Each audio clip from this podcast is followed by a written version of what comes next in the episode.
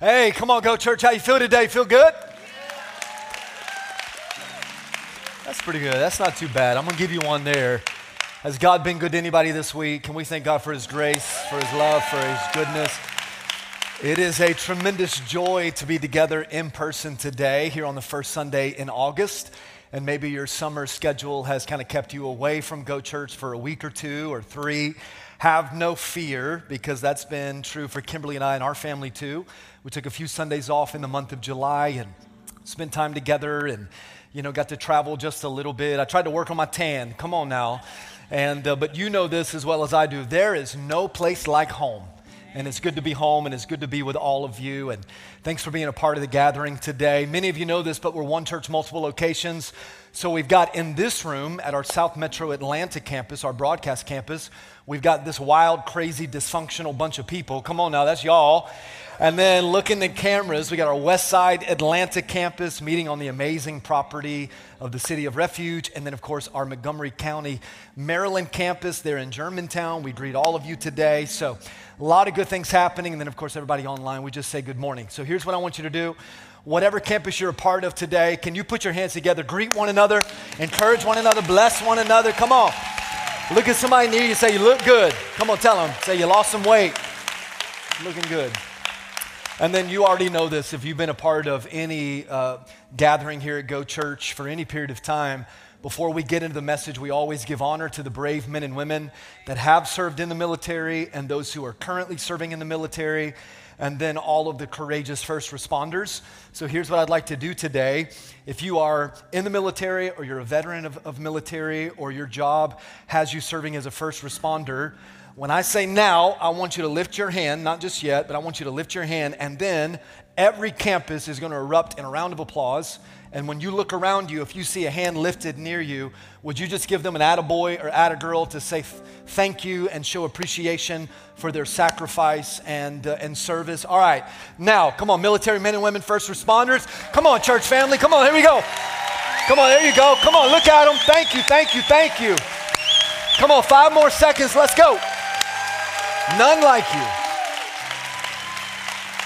Come on, keep it going for a second. Land of the free, home of the brave. Good. Uh, we love you so much and we thank God for you, and uh, we appreciate all that you do to help protect our rights and our freedoms. All right, one, one, one quick announcement. I promise you we'll get right into the message today. Uh, we are soon to begin the fall semester of groups here at Go Church, and we believe, and you'll hear this a lot, we believe that real life change happens in the context of relationships. And so we want all of you to be a part of a group this fall semester. Right now, what we're looking for are some great group leaders. And I believe this is what we talk about that what makes a successful group semester is not the quantity of groups, it's the quality of groups. And we're looking for great leaders who would open up their heart or maybe even open up their home and allow us to have a small group led by you or in your home to allow people to build relationships with one another and then also relationships, most importantly, with Christ Jesus. So, at all of our campuses on Sunday, August the 21st, we've got a group leader training, and I'm going to attach onto that like a group leader information meeting. So if you're ready to jump in and be a group leader, go online, go on the website, sign up for this date. If you're just interested in knowing more information, you can sign up online as well, and you'll be able to learn more about what it means to be a group leader. In a few weeks, you'll start to hear a lot about the groups that are being offered at your specific campus and ways that you can engage there, okay? We believe that you need, you need more of Jesus and more of each other than just Sundays. Can I get an amen? So, small groups is one of those great ways to do that. Make friends, make disciples, and you'll be blessed by it, all right? And then today, it's crazy to think how many, how many weeks have flown by through summer. We started summer school, this series on the book of Proverbs, seven Sundays ago. Come on. And I want to give honor where honor is due because through the month of July, uh, you heard from some amazing communicators and pastors, and I just want to show some love to them uh, our associate pastors, Pastor David Waldrop, Pastor Ben Warwick, they both spoke. My father in law, who we call the bishop of the house, uh, he spoke one Sunday. Uh, the CEO and founder of City of Refuge, Bruce Deal, who's also on our teaching team here at Go Church, he spoke one Sunday. And so I just think it's appropriate, just if you set under the teaching, the ministry, and the anointing of these men of God. Can we just say thank you for the Lord using them in the way that He did? I appreciate you guys. Come on, a little bit better. Come on.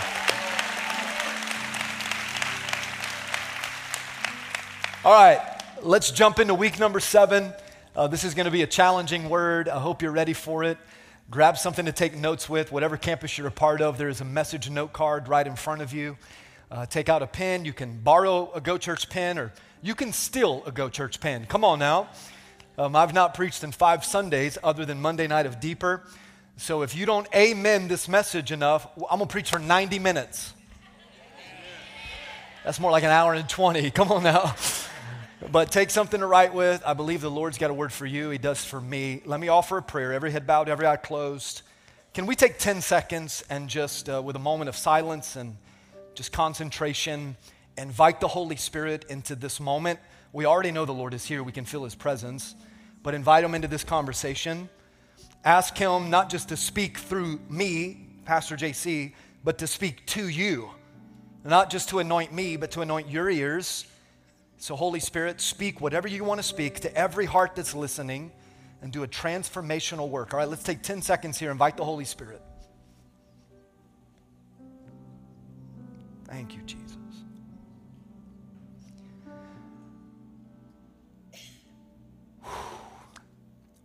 Thank you, Jesus. Jesus, Jesus, Jesus, sweetest name I know. God, I am asking of you to be anointed today it is not my heart in any way, shape, or form to stand up here on this platform and to preach any other agenda than your agenda, to preach any other message than your message. But I need your strength, I need your touch, I need your help. And I'm asking for that. It is not my heart to be a famous pastor or to pastor some mega famous church. I just want Jesus to be famous. We'll leave the results up to you with what you want to do with this ministry, but I'm just running hard after you. And through our worship today and prayer time today and praying for students here at our campus and through this message, Lord, I want you to be pleased. I want you to receive glory and honor. So I'm just asking for a touch from you, touch your people. Whatever you want to say, we invite you to speak. And in advance of what you're doing, we say thank you. We say thank you. In your precious name, the name of Jesus, the name that has all authority. And the whole church said, Amen and amen. We've clapped a lot for a lot of people, but if God's been good to you and you love the Lord, can you put your hands together here? Just bless Him. Oh, come on. It's good.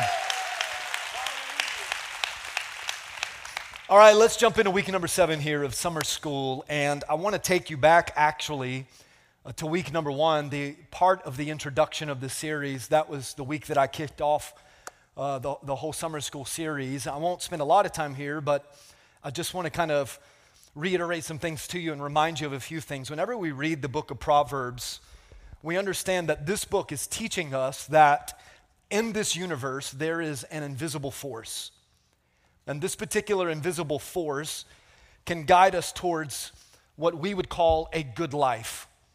And I want to tell you this it's okay to desire in your heart to, to live a good life and to have a good life, as long as that good life is to bring honor and glory to Christ. And nothing we do should ever be about selfish ambition or gain, but it's okay to have a desire to live a good life. I can tell you this there's not been one day I've ever woken up and said, you know what, today I'd like to start a really bad life. By a show of hands, how many of you desire to live a good life? You want a good life, and that's okay.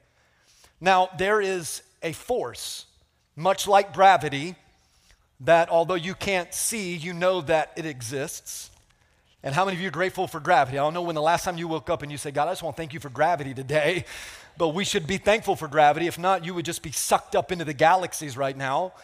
But much like gravity, there is this invisible force. And if you will lean in to this invisible force, then through the Spirit of God and ultimately through the wisdom of God, you'll should end up with a good life.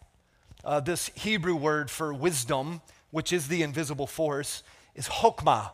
Hokmah. And it's more than just an, it's not like an impersonal, you know, impersonal kind of force. It's, it's actually an attribute of God. Like you can call on God and ask for the wisdom of God. And when you lean into the chokmah of God, watch this, then ultimately you start to make good decisions, and your good decisions produce good consequences, which produce a good life. But you get to decide to lean on God's wisdom or your own wisdom. And if you choose to lean on your own wisdom, you'll make bad decisions. Come on, somebody testify that you've made bad decisions before. All right, you don't want to raise your hand, so look at somebody and say, He's talking about you, he ain't talking about me. You make bad decisions, there's bad consequences, and there's, bad, there's a bad life. Uh, one of the final thoughts that Jesus gave on his Sermon on the Mount was about a builder, two builders. One built their house on the rock, the other built their house on the sand. Both builders built their house, and a storm came. The one that built their house on the rock, the storm couldn't tear it down because the rock was its foundation. The other builder who built his house on the sand, the storm came and it blew the whole foundation apart because it was on sinking sand. The difference of those two builders was not knowledge and intellect. They both knew what was right and wrong. The difference was obedience and disobedience. And this is true about the book of Proverbs. It is full of wisdom. And you have a choice. Will you lean in to the wisdom of God to help guide you towards good decisions in a good life? Or will you, like I have at times, be stubborn and try to take control of all of it and lean on our own wisdom? One of the most famously quoted proverbs would be Proverbs chapter 3, verses 5 and 6. Trust in the Lord with all of your heart, lean not on your own understanding and wisdom, but in all of your ways, if you acknowledge Him, what will He do? He will direct your path. Where's He directing your path? Towards a good life, so that you can be a test, uh, so you can have a testimony and be a witness for the things of God, and ultimately to heaven. So if you lean into the wisdom of God, God will help you make really good decisions. But if you refuse the wisdom of God, here's what the first proverb says, right towards the end of Proverbs 1. But if you listen to wisdom and you choose to lean into it, you'll dwell secure and you'll be at ease without dread of disaster. If you opt against it, then you'll always have anxiety.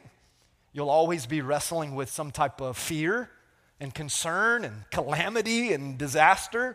Because again, your strength, your own strength, is not enough to sustain you in the challenges and the trials of this world. And I'm not trying to present doom and gloom to you, but we all go through stuff. We all go through it, and every day we've got decisions to make when we go through life. And here the book of Proverbs is saying, all right, if you lean into the wisdom of God, God will help us go through the valley, go through the difficulty. Does that make sense? All right, so let's get into today's message. Proverbs chapter 18, verse 21. If you got your Bible, I want you to turn there, Proverbs 18, 21. If you have your smartphone, you can go there, Proverbs chapter 18, verse 21. Uh, the Go Church app has uh, an application within the app so you can view the Bible. Of course, YouVersion is a great application, you know, that you can use on your phone. Well, there ain't nothing like a Bible. Can I get an amen? So if you've got your Bible, I want you to go there. Now, the whole message is going to be centered around the idea of Proverbs chapter 18, verse 21. But I felt overwhelmingly convicted by the Holy Spirit that before I read to you Proverbs 18, 21, that I must also read to you Proverbs 18, 22 unrelated to the verse previous, but I just, if you'll indulge me for a moment, here's what Proverbs 18:22 says as you're flipping to Proverbs 18:21. The man who finds a wife finds a treasure, and he receives favor from the Lord. Now, I will take this time, since I got the microphone in the stage, to tell you, Kimberly, how much I love you. In October, we're going to be married 18 years. And I want to say to you that I love you more today than I did 18 years ago. I'll never forget the first time I ever saw you. It was love at first sight. For me, it took you a while to grow in loving me. But when I found you, when God gave me you, you are a treasure. And ever since you said yes to that proposal, and I mean this with all sincerity, there has been favor on my life and I'm a better man because of you, and I love you, and I know this church loves their first lady too. Come on now. You're my girl, you're my boo. Now, all of you other guys, you better step your game up, baby. Come on, because I'm coming with fire. All right, Proverbs 18 21. Let's read this together on the count of three. One, two, three. The tongue has the power of life and death and those who love it will eat its fruit. You ever heard this verse before? One translation says it like this that life and death are in the power of the tongue. And isn't that true? Such a small little part of your body, one of the smallest parts of your body, yet it produces uh, the opportunity for you to be an encourager or to be a discourager, for you to speak life or for you to speak death. Now, I know at this campus we just prayed for kids to go back to school. But if we go back to days when some of us were in school, you might remember this old saying sticks and stones may break my bones, but words will never hurt me. Is that true or false? Yeah, that's absolutely 100% false. Whoever wrote that, they are a liar. By a show of hands, and this is going to be a very uh, crowd participation message here. By a show of hands, has anybody ever said something to you and their words, they hurt you? Let me see your hands. Yeah, that's, that's all of us. And uh, if you didn't raise your hand, just hang out in the lobby and somebody will say something to you today. And, and we'll make a corner of the three of you and we'll just come and we'll just give it to you. Now, by a show of hands, how many of you have ever said something and you think your words have hurt someone else? Same guy didn't raise his hand. I believe this I believe that our tongue, uh, more than anything else, probably, gets us into more trouble and causes more issues and more problems than anything else I can think of.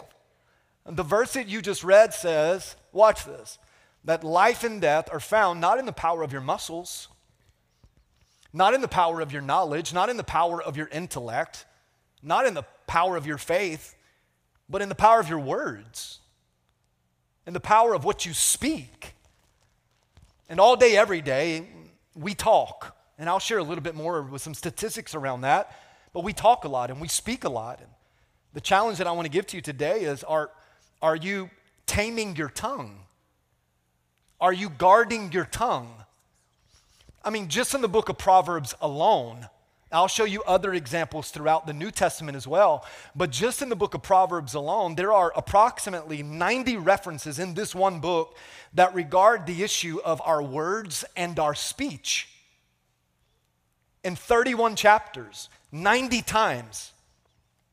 Wisdom is crying out to us guard your words, guard your speech, because they have the power of life and death. Over 150 times, the book refers to our lips, our mouth, and our tongue. Let me give you just a few. I won't give you all you know 150 examples but here's a few i'll go through these quick proverbs 10:31 the mouth of the righteous flows with wisdom do you see that but the perverted tongue will be cut out. I want you to look at somebody and say, You lucky you still got your tongue in your mouth. Go ahead and tell them that. Proverbs 15 4. The soothing tongue is a tree of life. By a show of hands, again, I need you to participate with me. Anybody ever been going through something and someone spoke a soothing word over you and you felt life because of it? But have you ever been going through something and someone spoke a perverse word or a critical word or a negative word, what did that do to your spirit? Man, you already beat down, you're already pushed down. Now that hateful word or that critical word crushes you. Why is it that in one day you can have a hundred compliments, but you go to bed thinking about the one criticism? Life and death are in the power of the tongue. Proverbs 21 23. Those who guard their mouths, this is the instruction of the Lord if you guard your mouth and you guard your tongue, you will keep yourself from calamity or disaster. Again, I think it is the tongue that causes so much of our problems. We don't guard our speech, we don't guard our words, we don't we're not prayerful and considerate about what we say. We just we just speak. Now let's get into the New Testament, James chapter 3. The title of James chapter 3 by the way, Taming the Tongue which I think you and I, we can do good for a little while. So you're going to hear this message and be like, man, I'm going to work on my tongue. I think you got it for tomorrow, hopefully. It's next Monday, or it's October the 11th, or it's the next time you sit in the middle of traffic. Hello, come on, somebody. That's why I, I don't even know if it's possible to tame the tongue, but I'm thankful that God, through his gifts of the Holy Spirit, can give us a new tongue. Hello. James 3, verse number 5, watch this. In the same sense, watch this, the tongue is a small part of the body, By comparison, though, watch, see how great a forest is set on fire by just a small spark. Maybe this is only true for me, but there have been times where I've said one word and the whole forest erupted in flames. Now, maybe the word that I said was unkind or inconsiderate or it lacked thought and wisdom, or maybe the word that I spoke was misinterpreted or misunderstood. But there is life and death in the power of your tongue. And if you're not careful, this small little part of your body, with one thought, with one word, man, can erupt the whole house on fire. The whole day can be ruined.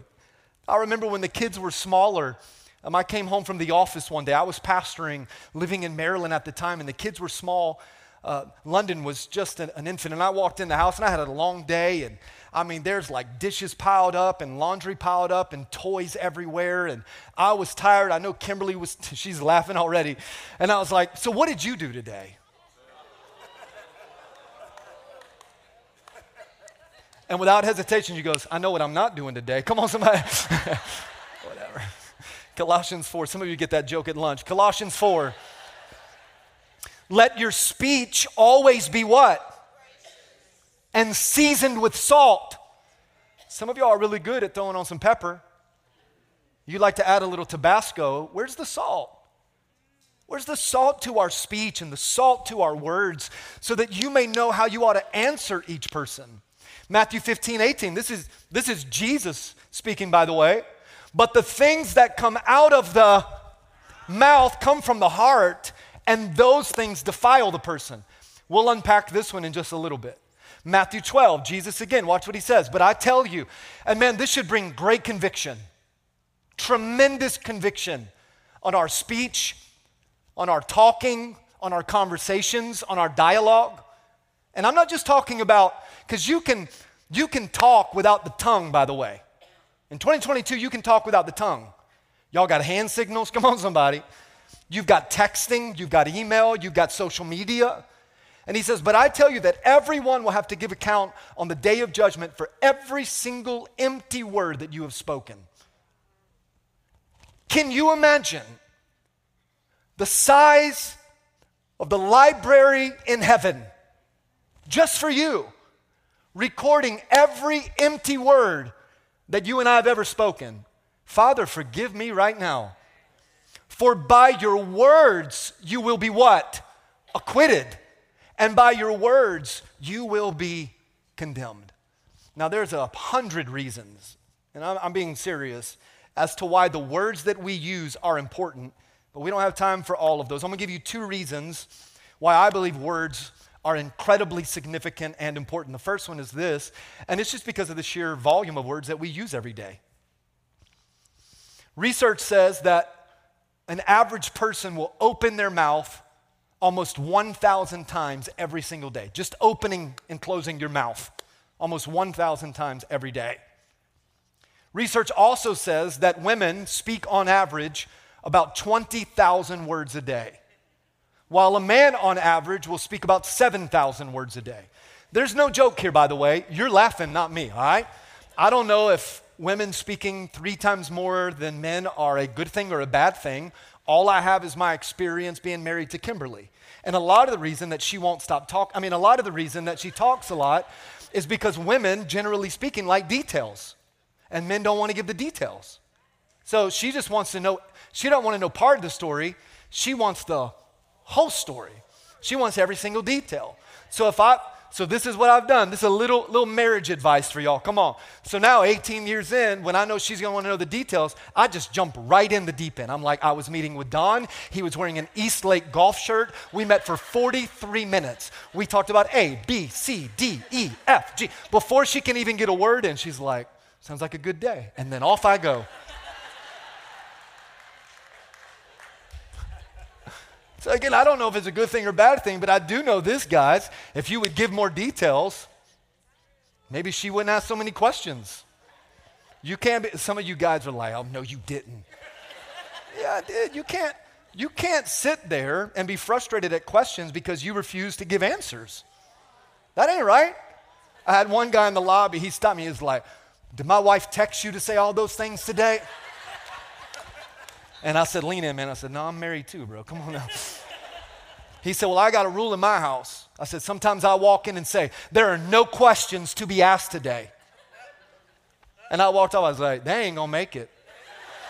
They getting divorced. Come on now. Now, how many of you are readers? You read books. All right. If you take a 180 single spaced page novel, that is approximately 90,000 words. Okay?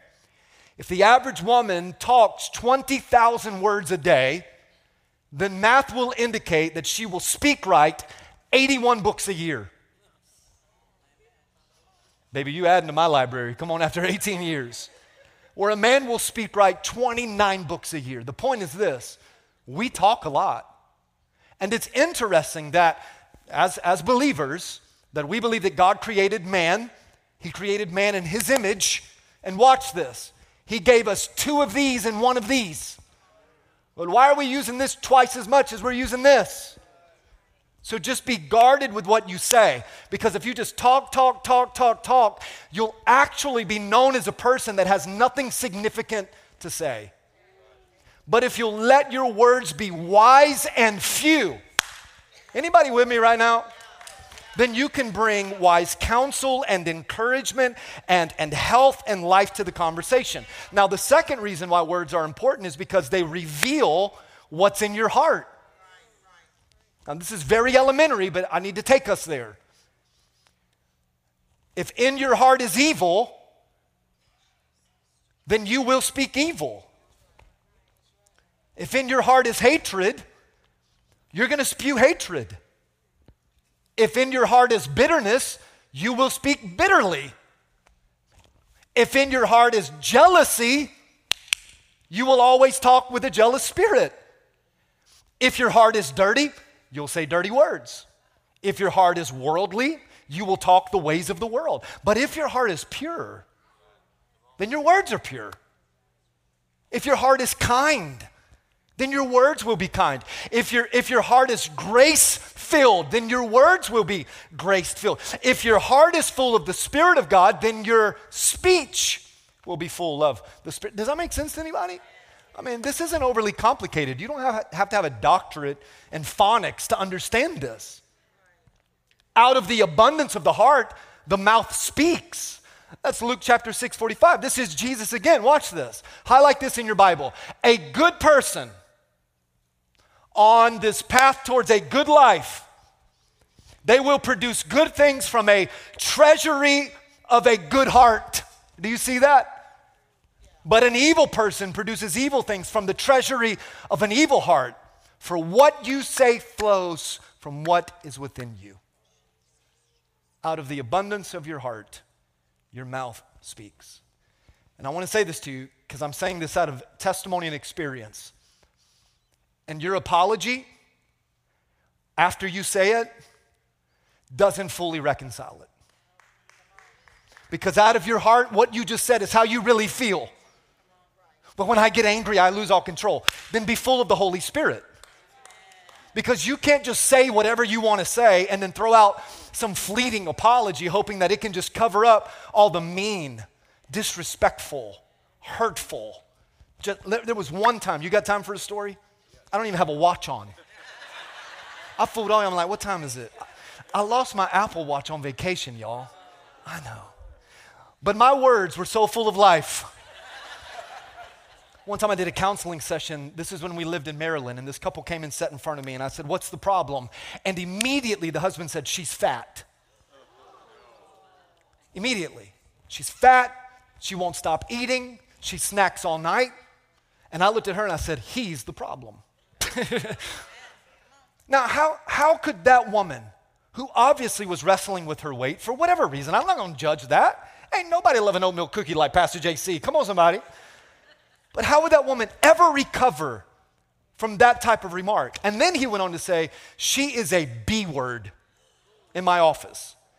Now I'm full of the Holy Spirit, but in that moment, the spirit of slap about came over me, and I thought I'm gonna have to punch this guy right in the nose to knock some sense into him. There is no apology that can fully reconcile that. Watch this. Out of your heart, this thing's going to speak.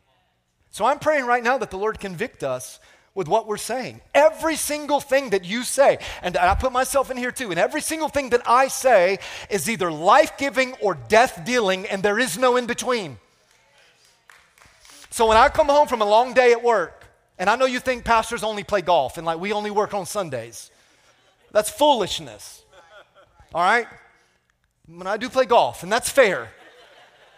But when I come home from work and it's a long day, it is not fair of me to take out my frustration on my wife and children because of a coworker or an issue at the office.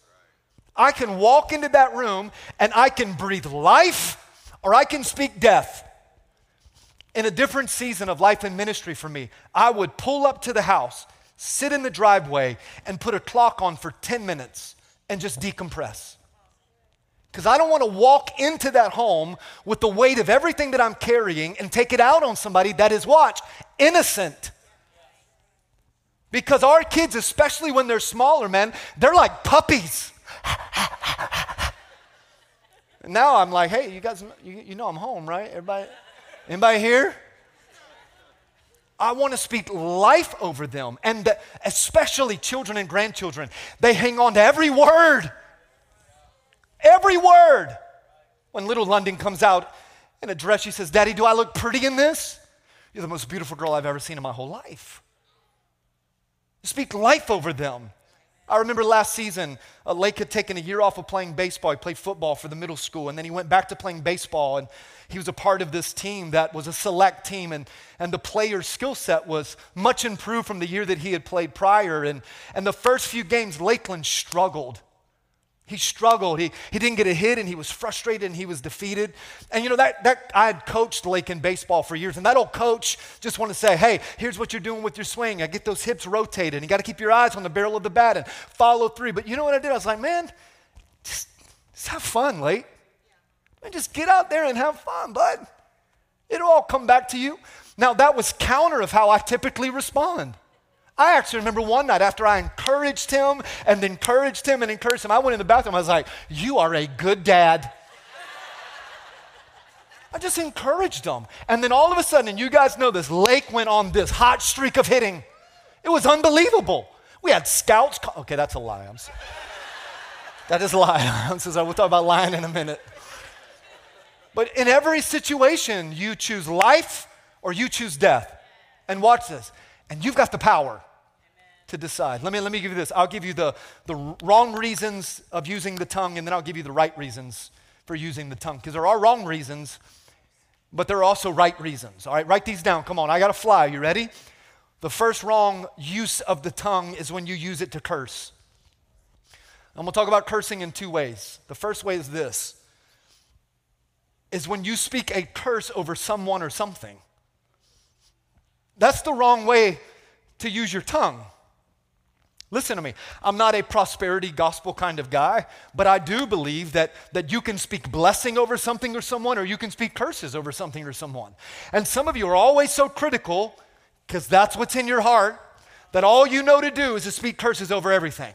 Here's a little bit of word of advice. If you're going through some health stuff, stop getting on WebMD and self diagnosing you. Well, I got a cough. It's cancer. I'm going to die. That's a curse. That is a curse. If you got a cough, here's some wisdom go to the doctor. Just go to the doctor and then say, you know what? By his stripes, I'm made well. I'm healed. Speak blessing over your life. Some of you, all you do is speak curses over your finances. Well, we'll never have enough money. You know, and the economy is what it is, and Wall Street is what it is, and this president is what he is, and gas is what it is. Listen to me. Just speak blessing and go to work. Get a budget. Speak blessing over it. Uh, some of you single parents, and I'm not trying to be mean, I was raised by a single mama. My father died when I was 13. I was raised by a single mama. But some of you, moms, single moms, and single dads, you're speaking curses over your children and you don't even realize it. Because when they come home from that weekend with mom or dad, and, and, and you get into a conversation, you'll say things like, You'll always be just like your father. Well, I hope you point out some of the good characteristics of why you married him or why you decided to have a baby with him instead of pointing out all the flaws and the negativity and the issues. Speak life over your children. I wish I had 100 people that would help me preach. I told you in the beginning that if you don't amen, we'll be here all day. And we're looking at 2 o'clock right now. Come on, somebody, with the watch that I don't have. Here's another way that you curse. And it's like with your language. And you cuss like a sailor. I, I don't know if cursing is going to keep you out of heaven. I'm not, I'm not the judge of that. Everybody's got their own things, but I do know this that bad language can be an addiction. Some of you don't even know how to talk without using curse words. And listen to me, and, and this is a curse word that is also a curse. People will say this flippantly GD, GD this and GD that. Listen, if you are full of God and you love the Lord, don't, don't tolerate GD. If it's in a conversation, if it's in a joke, walk away from the conversation. Call that individual out. That may not affect you, but it grieves my heart. When there's a movie and they start using GD, flip that thing off. Now, maybe there's some other curse words that you can hang with, but GD fires me up. And do you really want God to damn that thing? One of my favorite hobbies is playing golf, and sometimes we'll get paired up. If I've got like me or one other person, we'll get paired up with random people. And these guys are out there and they'll cuss or whatever until I tell them I'm a preacher. I love that. So what do you do? I'm a pastor. My God. I've been needing prayer. I know you. You didn't have to tell me that. But man, the moment that they hit a golf ball and say GD, that's when I speak up. Hey, Whatever other word you want to use and throw out there, that's fine, but you're not going to use GD here. And by the way, you'll never figure out your short game if you keep GD in it. God, blanket. I think God's like, all right, you'll never hit another putt. I think, follow me. This is dangerous. Ephesians 5 4 says it this way Let there be no filthiness, no foolish talk no crude joking, which are out of place, but instead let there be. So instead of GD it, what if you got frustrated and said, you know what? God bless it. Just teach me some things. Reveal some things, show me some things. But God, I, I, don't, I don't want your curses on it. I want your blessing on it. That's a great place to pause and say amen right there. Come on. The second wrong use of the tongue is fighting. How many of you, by something that was said to you or something you said to someone, it caused a fight, uh, physically or verbally? Some of y'all like, I ain't raising my hand anymore. Every time you ask a question, I got to raise my hand. I mean, how many times have I said something that just caused a fight? I think it was one time. I remember it, that one time, as a matter of fact. Listen, whenever, whenever you're fighting, the most powerful muscle that you have is not your fists, it's not your arms, it's your tongue. How, how do you choose to respond? Listen, and I don't bat a thousand here. I got sanctification is a process, I'm a work in progress. But we have learned over the years, we don't disagree near as much now in our marriage as we did in the beginning. Now, we've both matured, but I've certainly matured and we've discovered the way that, you know what? If we'll let our words be kind and sensitive and spirit led, we don't always have to fight. Some, some of you just need, my mom always just say it like this like, if you can't say something nice, some of you need to stop talking for like two weeks. It's like shut that thing down and let the temperature in that relationship just decrease. Because every time you open up your mouth, you just spew foolishness. It's what the Bible says. Look at this. Proverbs 18:6. A fool's lips walk into a fight, and his mouth invites a beating. Now, we've had you raise your hand about you, but raise your hand if you know someone that every time they open up their mouth, you just want to punch them one time. Come on, somebody. what kind of church is this? We believe in laying on of hands. Our words can cause fights. All right, here's a third wrong use of the word is gossip. And gossip just in middle school and elementary school and high school. Some of y'all are, Listen, I love you enough to tell you the truth. Some of you are grown, but you're not mature. Gossip. All these things. And I said this a moment ago. And it's just not with your talk, it's with texting. I read more, I read more people's stuff on Facebook. I just, my family. You ever read somebody like that? You're like, man, they just aired out all the dysfunction in their family. And I got to pick up the phone. I'm like, Mom, why did you? You say that about us, you know? Texting, email, gossip, gossip, gossip. Here's what the Bible says. Watch Proverbs 16 28. A dishonest man spreads strife, and a gossip will separate close friends. Have you ever experienced that? Listen to me. Gossip is divisive, it's what it does, it, it divides everything. Gossip is poisonous. Anything that gossip touches, it, po- it becomes poison, and eventually it will die. Gossip is immature, meaning it's foolish and it's childish, and at the end of the day, gossip is a sin. We're really good at pointing out all of the other sins except the sin that we're involved in. We, everybody good? So when I leave five weeks and I come back, this is what you get. Come on now.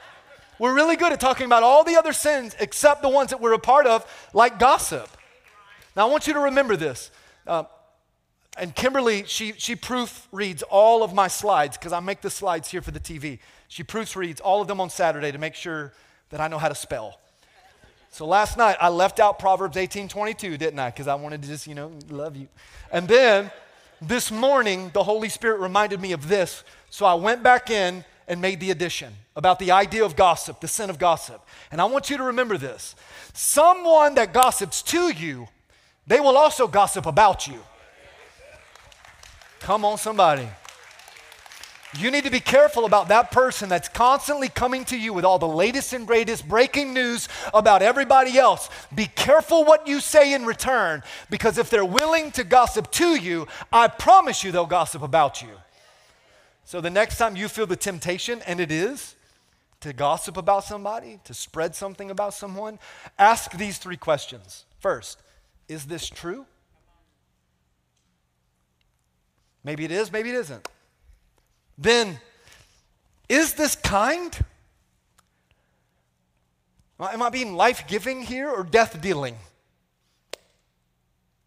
And then, is it, is it necessary, even if, even if it's true, like, is it necessary that I tell everybody in the office about what's going on with them? Or maybe, even if the gossip is fabricated and, and untrue or half true, Maybe, I don't know. It ended up in your ears and in your mind so that you could just pray for that person. So what if you what if you would pray for them instead of play with them? And you know what? You can go to the person and just say, I want to pray for you today. You don't have to go to them and say, Let me tell you what I heard. Sally said about your man. You don't have to do all that. Say, I want to pray for you. The Lord put you on my heart. Is that true? Yeah, somehow you ended up on my heart. I believe it's the Lord. And I want to pray is it true? Is it kind? Is it necessary? I think this is the final one here of the wrong use of the tongue, and that's when you use it to lie.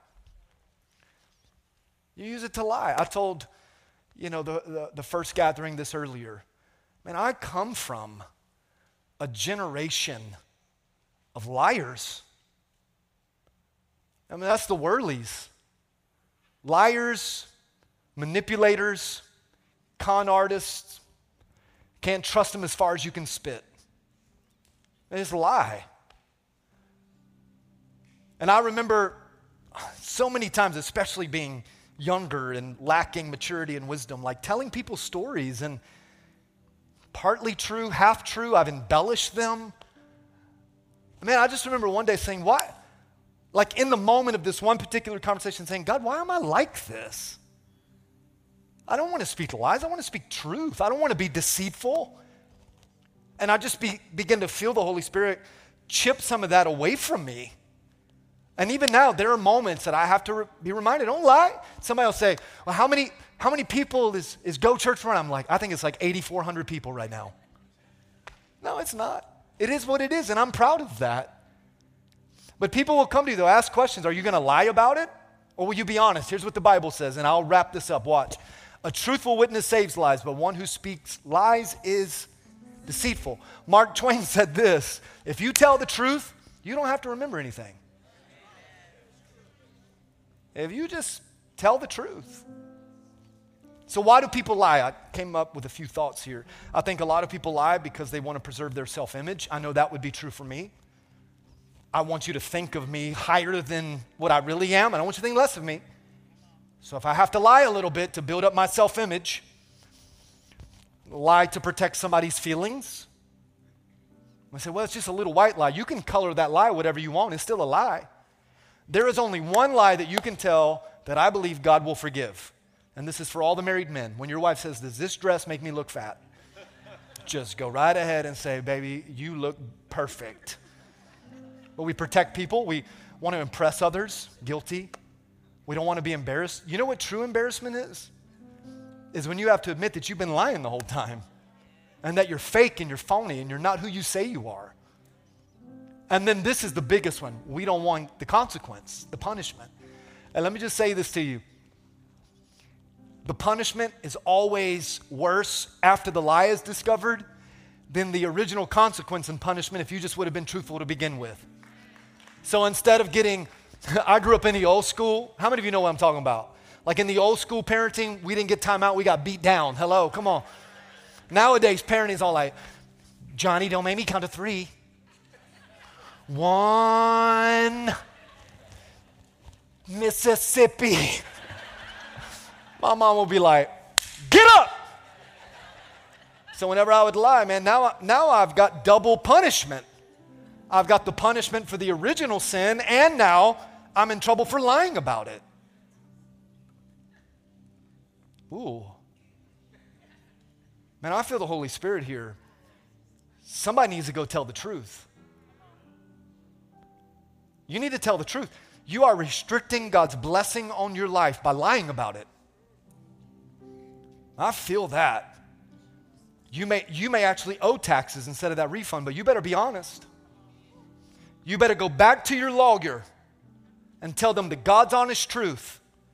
The outcome of the decision may be different, but whom the Son set free is free indeed. It is truth that sets us free. All right, now here's the right reasons. Everybody got a few minutes? Come on, hang in there with me. One of the right reasons to use the tongue is to give wise counsel and good advice. And we all have experienced this, and we also know the need of this. All of us have had a teacher or a counselor or a pastor give you good advice and to help you decide on what your next steps are. The day that I got saved in 1999, man, I felt the power of God on my life, gave my heart to the Lord. And uh, this, they had cell phones then in 99, but I didn't own one. I had, a, I had a pager, a beeper. Where are my pager beeper people at? Come on. And I remember my mom saying, only drug dealers have beepers. I got saved and I ran to the shed. I was working in, in a cemetery as one of the, the landscapers. And I ran to the shed, picked up the phone, called my mom. I said, I want to meet your pastor. I was 19 years old. I'll be 42 next month. So 23 years ago, I sat in front of this pastor, Pastor Mark Williams, Dr. Mark Williams, and I said, I've accepted Christ as my Lord and Savior. I feel called to preach. I don't know what to do. And that guy had a choice to make. He could speak life into my calling or he could speak death into my calling. I was young in the Lord and I wasn't sure what to do. And I'll never forget it for as long as I live. His exact words to me were JC, education will never compare to the anointing of the Holy Spirit that now rests on your life. However, education is another tool in your hand as you step out in faith and begin this journey of preaching and calling. And he looked at me and said, Go get your education. I said, Dr. Williams, I barely graduated high school, man. I skipped 47 days of my senior year. I barely walked across that stage. And he's like, You got to go get your education. I said, Well, where did you go to college? He said, I went to Lee University. I said, Do you think you could get me in there? He's like, I think I could get you in there. And that next fall, I started Lee University on academic probation. And a few years into Lee, I met Kimberly. And I loved her the moment that I saw her. And then we began full time ministry together. And we youth pastored at this church for over seven years. And then in 2013, we moved to Maryland to start Go Church in Germantown. And then in 2018, God brought us home to take over the responsibility of pastoring this church, all because one man, one man gave me good counsel and good advice. That's the right way to use the tongue. The Bible says this in Proverbs 15 the tongues of the wise people give good expression to knowledge, but the mouths of fools, they pour out a flood of stupidity. Another right reason is for correction and truth. This is a primary job of parents and grandparents to give correction and to give truth. And it's easier when the kids are small, but what if God tells you to correct someone that's unequal to you? Well, before you jump into that, you better make sure the Lord's leading you to do it. But you can even speak correction and truth and grace and kindness and love. Does that make sense? And you'll, you'll know this verse by your own testimony. Proverbs 27 6. Wounds from a sincere friend are better than many kisses from an enemy. I've got a lot of wounds in my life from real friends that saw inside of me something I didn't see in myself.